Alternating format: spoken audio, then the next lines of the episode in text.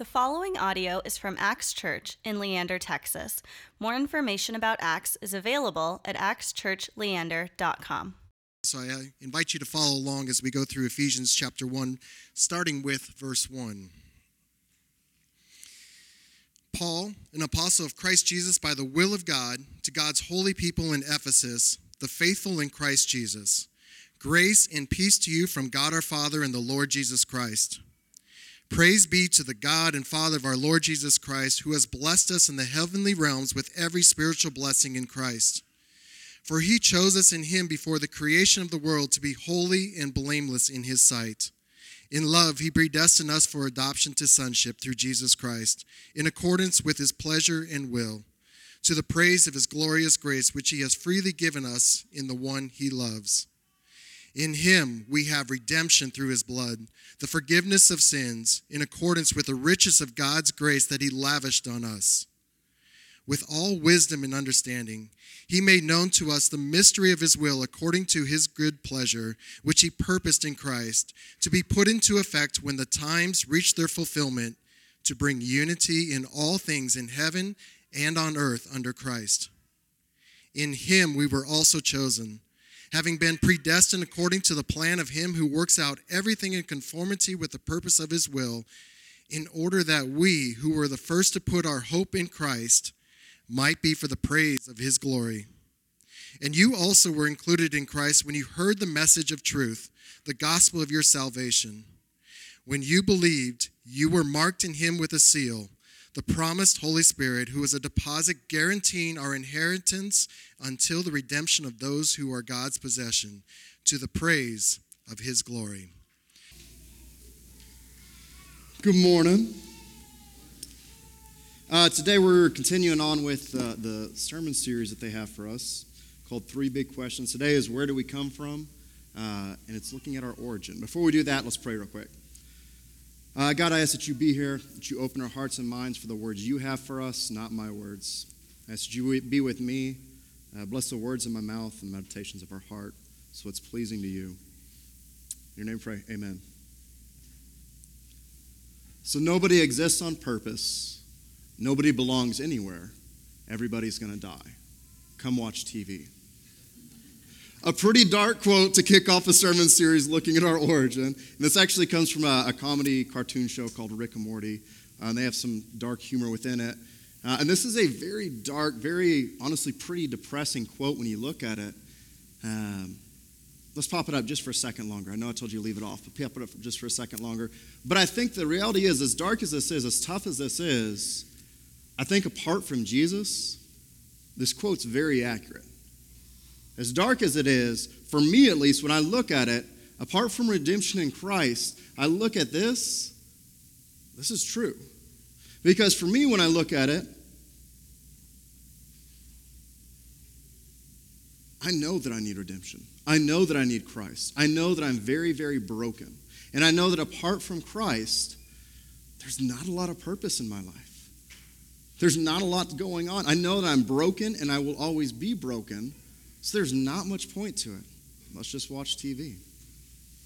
We're going to kind of look at today's message, this verse in Ephesians 1, and we're going to see if, if that has an answer for this idea, this kind of big idea in here, this existential crisis that the characters were going through, and never really came to an answer. Just left it at, well, we're going to die. Let's go watch TV. Spoiler alert, I think there is an answer. We'll get to it. Uh, but we're going to kind of dig into that. So we're going to go back and read that scripture real quick. And here's two big points I want you to be looking for as we read this Ephesians scripture. First off, God loved us before time began. And second off, God planned our rescue before time began. So be looking for that as we read through this. Ephesians 1 1 to 14.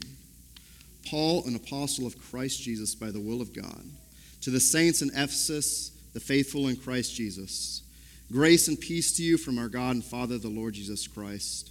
Praise be to the God and Father of our Lord Jesus Christ, who has blessed us in heavenly realms with every spiritual blessing in Christ. For he chose us in him before the creation of the world to be holy and blameless in his sight. In love, he predestined us to be adopted as his sons through Jesus Christ in accordance with his glorious uh, grace, which he freely has given us through his blood and the forgiveness of sins. Oh, through the one he loves. Sorry, I skipped a line. In him we have redemption through his blood, the forgiveness of sins, in accordance with the riches of God's grace that he lavished on us with all wisdom and understanding. And he made known to us the mystery of his will, according to his good pleasure, which he purposed in Christ, to be put into effect when times will have reached their fulfillment, to bring all things in heaven and on earth under one head, even Christ.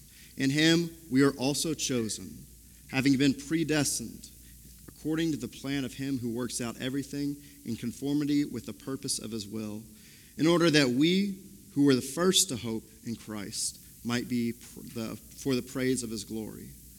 And you, were, uh, and you also were included in Christ when you heard the word of truth, the gospel of your salvation. Having believed, you were marked in him with a seal, the promise of the Holy Spirit, who is a deposited, who is a deposit guaranteeing our inheritance until the redemption of those who are God's possession to the praise of his glory. That's a lot of words in there. But hopefully you saw this idea, this idea in there that God loved us before time even began, and that God set out to rescue us before time began. Now you may be listening to that and hearing, okay, great, God's a planner. No big deal. I've seen Oceans 11, Oceans 12, and Oceans 13. Planning's not that big a deal. You don't know planning until you've seen Danny Ocean plan a heist. It's pretty sweet, John. Hopefully, you're not thinking exactly that. Because if you are, come talk to me. We have some bizarre connection between us because that's a very specific thing. But the whole idea I was kind of trying to get here is the plan is just not a sweet Hollywood movie. It's not just an awesome story that somebody planned along the way. God's story for us, God's planning for us for our salvation, for our love, for our creation, all this happening before time began, is so much greater than a Hollywood movie. So much greater than any story any human could come up with. And for a few big reasons, what's at stake here is greater than anything we could come up with in Hollywood. And then the cost is, is greater than anything we could come up with in Hollywood. And the story of the rescue is more beautiful and greater than anything on earth we could ever comprehend. Before we get to that rescue, though, we have to ask why. We have to ask why there needed to be a rescue, why this needed to happen, why there needed to be a plan. And the root of that for us as Christians, we look at that and obviously say sin. For us, it's obviously turning our back on God. So I was kind of looking through Scripture as I was prepping for this and trying to find a time in Scripture where I saw someone really turn their back on God uh, in a pretty dramatic way. And it popped into me of, of Peter has this time where he denies God in a very dramatic, very intense fashion. So, to give you a little bit of a background right before this, you may remember it, but going to the Last Supper, they're kind of sitting there, and Christ tells Peter, Peter, you'll deny me three times before the rooster crows twice. Peter says, No, God, I'll never deny you. He says, No, you will. And Peter goes to Jesus says, Jesus, all these people will leave you. Everyone abandon you, but I won't. I will die before I abandon you, Jesus. Jesus said, Well, you will. So that's kind of where we are. That's the, the preface to it. That's setting it up. Uh, we're going to go to Mark chapter 14, verses 66 to 72. We're going to kind of see uh, Peter disowning Jesus, Peter turning his back on Jesus here. While Peter was below in the courtyard, this is after Jesus has been turned over. Uh, this is going into uh, what we know as the Passion. While Peter was below in the courtyard, one of the servant girls of the high priest came by. When she saw Peter warming himself, she looked closely at him. You were with that Nazarene Jesus, she said. But he denied it and said, I don't know or understand what you're talking about, he said, and went out in the entryway. The servant girl saw him there and she said again to those standing around, This fellow is one of them. Again, he denied it. A little while later, those standing near to, uh, said to Peter, Surely you're, you're a Galilean. Sure, or sorry, surely you are one of them, for you are Galilean, because I could tell by his accent. He began to call down curses on himself and swore to them, I don't know this man you're talking about. Immediately the rooster crowed a second time. Then Peter remembered the words Jesus had spoken to him. Before the rooster crows twice, you will disown me three times. He broke down and wept. Uh, Now, this is one of those times where English breaks down horribly. English is a very poor language in describing things, and this is one of those times that, that happens. Because when it says Peter called down curses on himself, it's a very, very weak translation of what's really happening. In reality, what's going on here, it's probably more accurate to Peter for Peter to go there and say, May God curse me to hell if I am lying and I know that man Jesus and I am not. In reality, that's probably a more PG version of it. So you can imagine when, when Peter is up there and he is saying, uh, calls down curses on himself, he's not just saying, you know, curse words. He is literally calling on God to curse him to hell, to damnation, if he is lying and he knows Jesus. This isn't some high school snub. You've been in those moments in high school or wherever where somebody wants to be with the cool kids and they see you and ignore you and act like they don't know you. This is that times like 5 billion, okay? This denial here is taking it to an extreme and it leaves nothing left. It leaves no doubt. And he goes to this extreme and lays it out there and then immediately he hears that rooster crows and he breaks down and weeps. It's very very easy for me to judge Peter. Very easy to look at him and say, Peter, how can you do that? You saw him bring a man back from the dead, Peter. Peter, you saw him feed 5,000, literally take a few loaves of bread and some fish and feed all these people. You were there in these intimate moments with just you and him. You walked with him in ways that I can't even imagine. How can you turn your back on him, Peter? How can you say those things? And it's very easy for me to step back and say that. And then I look in the mirror and know I do exactly the same thing. I know that every day I sin. Every day I turn my back on my God and I say, God, I love you. God, I desire you. I want to follow you. I want to be done with this sin. I want to follow you. And every day I turn from God. I deny him and I turn my back on him just like Peter did. And so, as much as I want to cast stones at Peter and, look down on him, I know I'm no better. In fact, I'm probably worse. I know that as much as I say, He is my God and I follow Him, I keep returning to my sin like a dog going back to his vomit. I keep going back to it. Instead of having this beautiful feast that God created me, I want to be the dog that goes back to eat its own vomit. And as much as I want to judge Peter, I know that's where I'm at. So, the reason that God had to create this plan before time existed, this incredible story of rescue, sacrifice, and love, the reason this had to be put into place is because of Peter's denial of Christ, because of my denial of Christ daily, because of our denial, because of our pursuing sin and turning our back on Jesus, on God, on this relationship day in, day out. The reason this great story had to be put into place is because of our sin. And that's why the story, that's one of the many reasons why this story is greater than any Hollywood movie. Because here's the thing that happened we see our brokenness, we see our sin, and we know that God knew this before time began. Yet He still chose to create us in love. You step out and see the beautiful trees around you. God created that knowing we would turn our back on Him, knowing exactly what Peter would do, knowing what I would do knowing I would betray him and it would crush his heart, yet he still chose to create us in love and beauty. He still chose to create us knowing what we would do and ultimately knowing what the cost would be.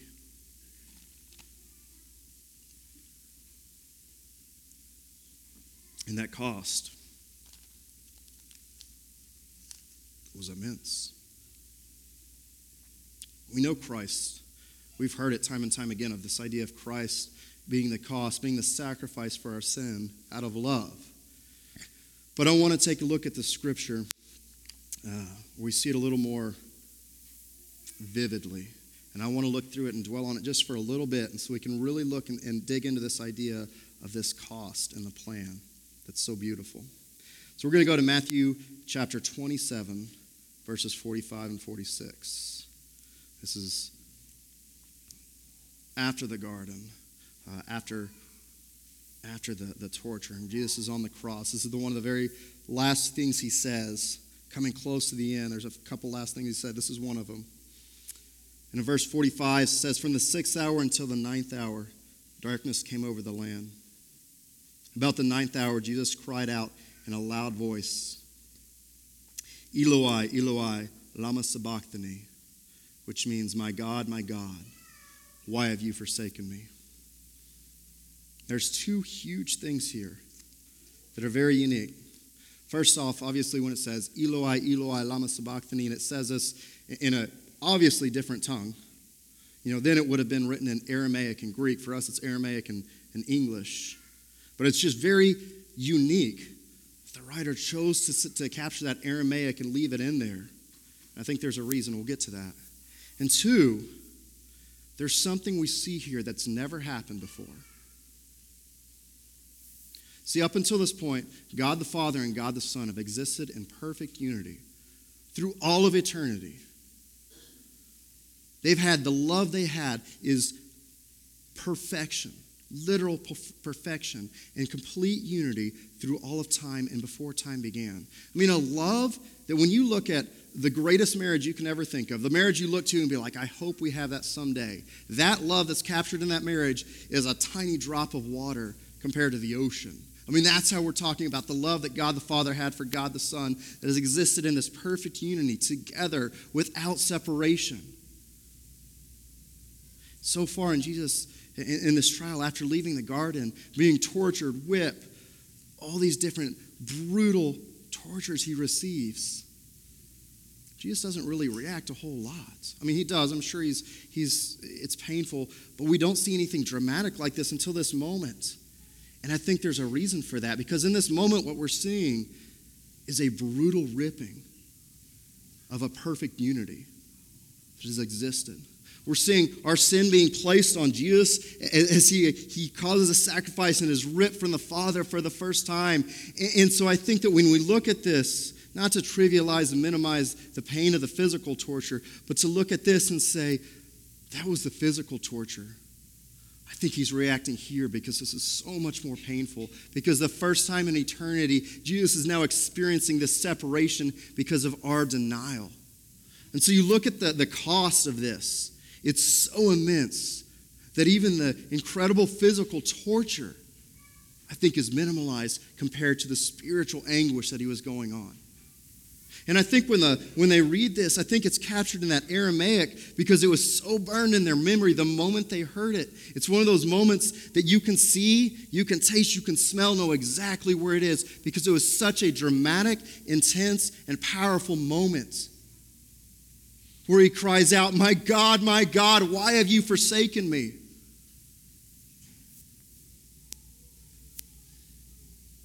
So, again, why is it greater than a Hollywood story?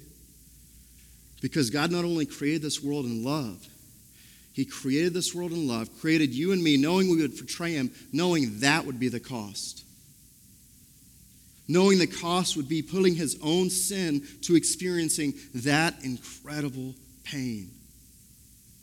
That's why the story is greater. That's why our origin, where we come from, God planning our existence long ago, is such a great and powerful and amazing truth. Because when we read Ephesians 1 through the lens of our sin and Christ's sacrifice, it literally changes everything. Without, our, without Christ's sacrifice, that quote we heard at the beginning, I think is pretty on point. There's not much purpose because we're can't really do anything. We have no hope. But through Christ's sacrifice, our sin is redeemed. And we see that in Ephesians 1, and it's beautiful. We're going to go just a little bit farther in both of these stories. We're going to go to uh, a little bit further in Peter's story first. So Christ has died at this point now. Uh, the disciples went into hiding. They were confused, they were, they were lost, and they weren't sure what to do. Christ is resurrected. And now, at this point in the story, we see them out fishing on a boat. Jesus comes walking up in the distance, and the moment they realize it's Jesus, Peter jumps out of the boat, swims and rushes and sprints up and rushes to God, wraps him up, and he is so excited. And then this is where we come to the story. Um, we're going to go to John chapter 21, verses 15 to 19. When they had finished eating, by the way, do you think that was an awkward meal? I kind of think of Peter as like, I, I don't know, it's not written, but I kind of think as Peter like going in there of, I'm so excited. And then the moment that kind of initial greeting starts happening, he's like, what do I say? How do I bring this up? And he kind of sits towards the outside of the circle. I don't know. That's just kind of how I would be in that situation. You're like, how do I get back from this? I don't know. So that's where we're coming into. When they had finished eating, Jesus said, Simon, said to Simon Peter, Simon, son of John, do you truly love me more than these? Yes, Lord, he said. You know I love you. Jesus said, Feed my lambs. Again, Jesus said, Simon, son of John, do you truly love me? He answered, Yes, Lord. You know I love you. Jesus said, Take care of my sheep. The third time he said to him, Simon, son of John, do you love me? Peter was hurt because Jesus had asked him a third time, Do you love me? He said, Lord, you know, I lo- you know all things, and you know I love you. Jesus said, Feed my sheep. I tell you the truth, when you were younger, you dressed yourself and went where you wanted. But when you are old, you will stretch out your hands, and someone else will dress you and lead you where you do not want to go. Jesus said this to indicate the kind of death which Peter would glorify God. Then he said to him, Follow me. I don't think it's coincidence that Peter denied Jesus three times, and Jesus asked Peter three times, Do you love me? In fact, I think Peter knew exactly what was going on in this moment. And I think that's why Peter was so crushed, because Peter, Jesus was taking one of the most shameful, if not the most shameful point in Peter's life, where he turned his back on Jesus, the one thing he said he wouldn't do, and he pushes into him and says, Do you love me? No, do you love me? Peter, do you love me? See, Peter doesn't just, or Jesus doesn't just sweep Peter's sin under the rug. He doesn't ignore it and act like it's a big deal. He looks at it and says, I know this sin. I know you betrayed me. I know you turned your back on me. But the beautiful thing is, right after that, Jesus invites him back into a relationship with him. Because when we turn our back on God, he sees our sin, but he says, My love is greater. That sin does not define you. You betraying me, you turning your back on me does not define me, define you. Let's look at John 19:30, just a little bit farther in Jesus' story. So Jesus is now gone uh, just after he cries out, My God, my God, why have you forsaken me? When he had uh, received the drink, Jesus said, It is finished. With that, he bowed his head and gave up his spirits.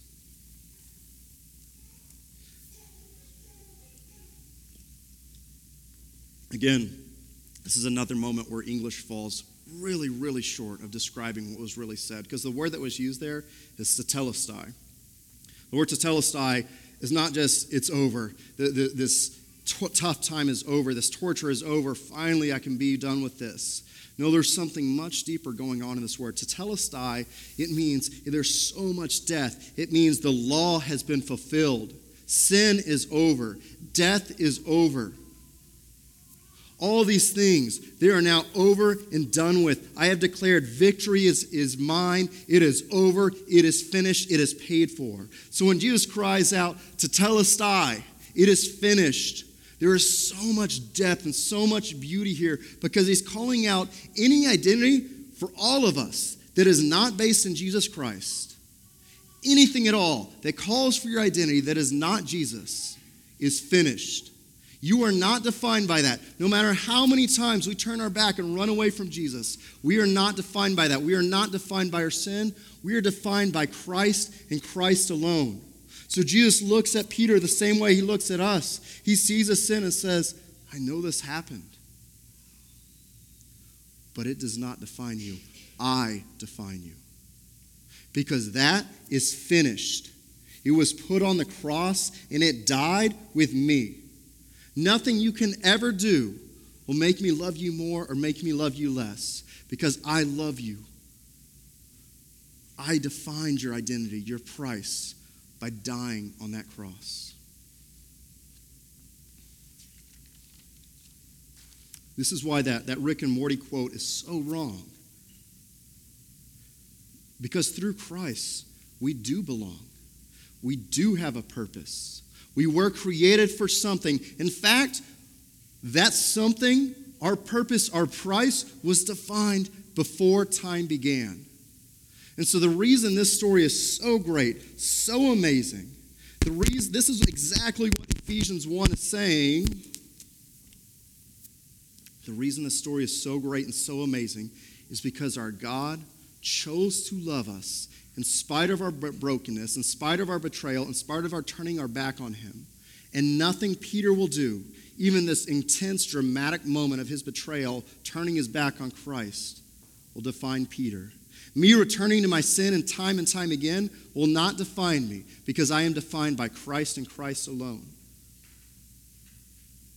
Your path, whatever your path is, does not define you, nor does anyone else. Christ and Christ alone defines us. Our God loves us more than we can possibly ask for or imagine by planning that love out, knowing the consequences before we even existed. That is why this story is greater than Ocean's 11. Yes, Ocean's 11 is awesome. I love it. It's very cool planning.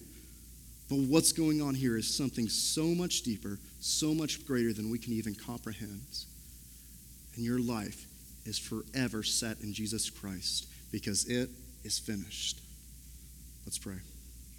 God, I thank you, you are a God who chose to love us, who gives us our identity based on you and not on me, not on us, because we are very broken people. We are very sinful, and we know that. We know you are greater. Your love is greater than our sin, and it always will be. It is finished.